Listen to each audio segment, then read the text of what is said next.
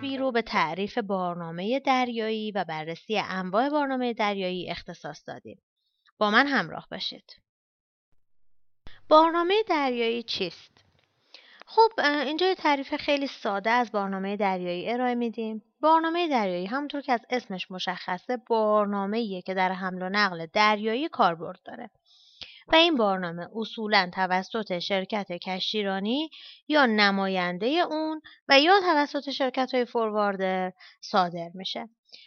معمولا وقتی که شرکت کشتیرانی یا نماینده اون یا شرکت فورواردر کالایی رو از صاحب کالا دریافت می‌کنن در مقابل دریافت اون کالا یک بارنامه رو به صاحب کالا میدن که در واقع این رسید تحویل کالا هستش. این بارنامه اگر در حمل دریایی باشه بهش میگن بارنامه دریایی که انواع مختلفی داره که در اسلایت های بعد می‌خوایم با اون آشنا بشیم. اطلاعات مندرج در یک برنامه دریایی چیه؟ توی یک برنامه دریایی کلیه شرایط حمل و پرداخت کرایه حمل باید ذکر بشه. یعنی اینی که اصلا کالا تحت چه شرایطی قرار حمل بشه و کرایه اون تحت چه شرایطی قرار پرداخت بشه پیش کرایه است پس کرایه است مشخصات کامل فرستنده باید ذکر بشه مشخصات کامل گیرنده مطلع شونده مشخصات کامل کالایی که بارگیری شده از تعداد اون نوع بسته ها نوع کالا وزن خالص و ناخالص حجم کالا محل بارگیری کالا بندر مبدع بندر مقصد محل تخلیه نهایی کالا نام و شماره سفر کشتی که کالا با اون بارگیری شده و داره. در واقع حمل میشه و تاریخ حرکت کشتی تمام اینا به جزئیات باید در درون برنامه ذکر بشه و این اطلاعات در درون برنامه هایی که فورواردر صادر می‌کنه یا برنامه ای که شرکت کشتیرانی یا نماینده اون صادر می‌کنه یکی هستش.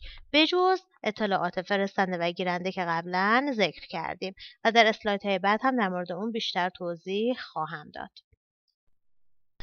انواع برنامه دریایی رو در این قسمت می‌خوایم با هم بررسی بکنیم که از دو جهت قابل بررسی هست. یکی از جهت قابل معامله یا غیر قابل معامله بودن که قبلا در موردش توی انواع برنامه هم صحبت کردیم.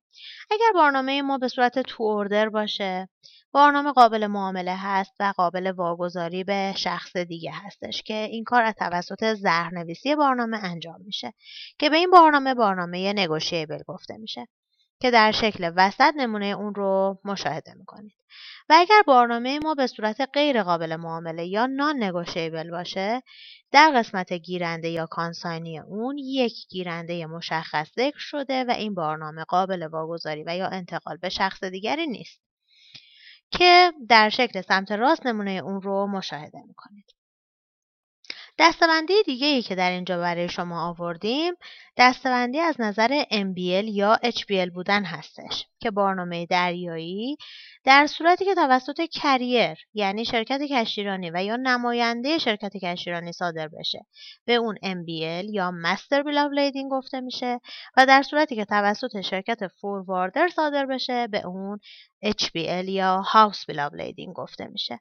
که در هر دو صورت سه نسخه اصل سه نسخه کپی و در صورت نیاز یک نسخه کپی برابر اصل از اون صادر میشه که به این نسخ همه با هم فولست برنامه گفته میشه.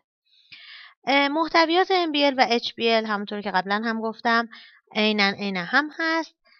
جزئیات مندرج در اون عین هم هست و تنها تفاوت اونها در بخش فرستنده گیرنده و نوتیفای یا همون مطلع شونده است که در اسلاید بعد در مورد اون بیشتر با هم صحبت خواهیم کرد. تفاوت MBL و HBL در چیست؟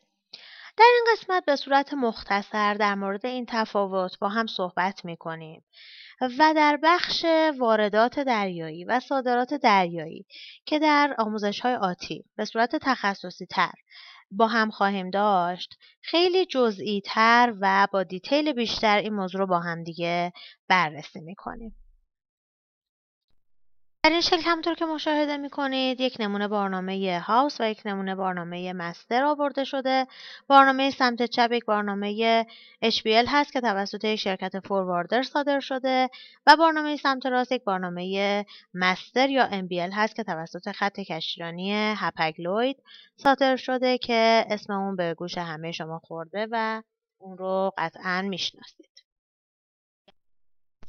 خب می‌رسیم به اسلاید پایانی و مهمترین اسلاید و بخش آموزشی این قسمتمون که مربوط میشه به تفاوت اصلی بین MBL و HBL که در مورد اون چند بار اشاره کردیم.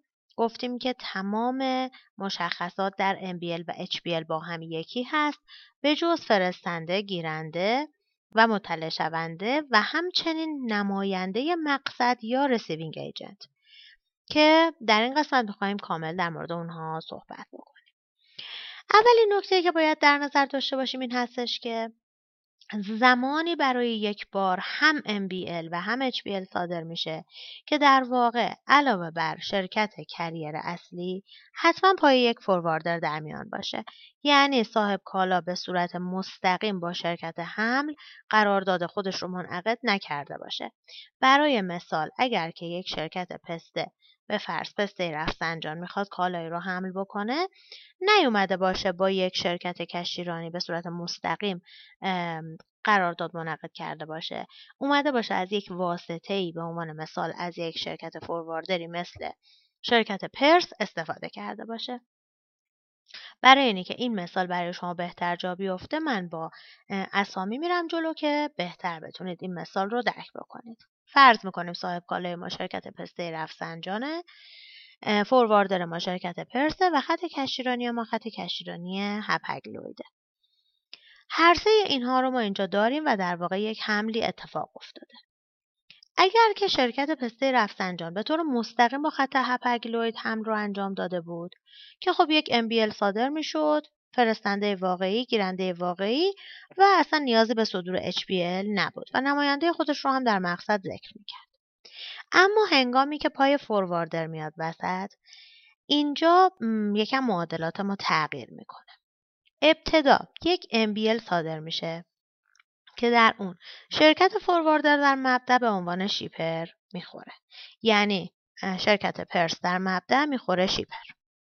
کانساینی ما میشه که نماینده فورواردر در مقصد برای مثال اگر قرار باشه که کالای ما حمل بشه به هامبورگ نماینده شرکت پرس در مقصد که به فرض امندم هامبورگ هست می‌خوره به عنوان کانساینی در مقصد پس شیپر ما شد پرس کانساینی ما شد امندم هامبورگ. در کجا؟ در امبیل نماینده یا رسیوینگ ایجنت در امبیل چه شرکتی هست؟ نماینده خود هپگلوید در مقصد.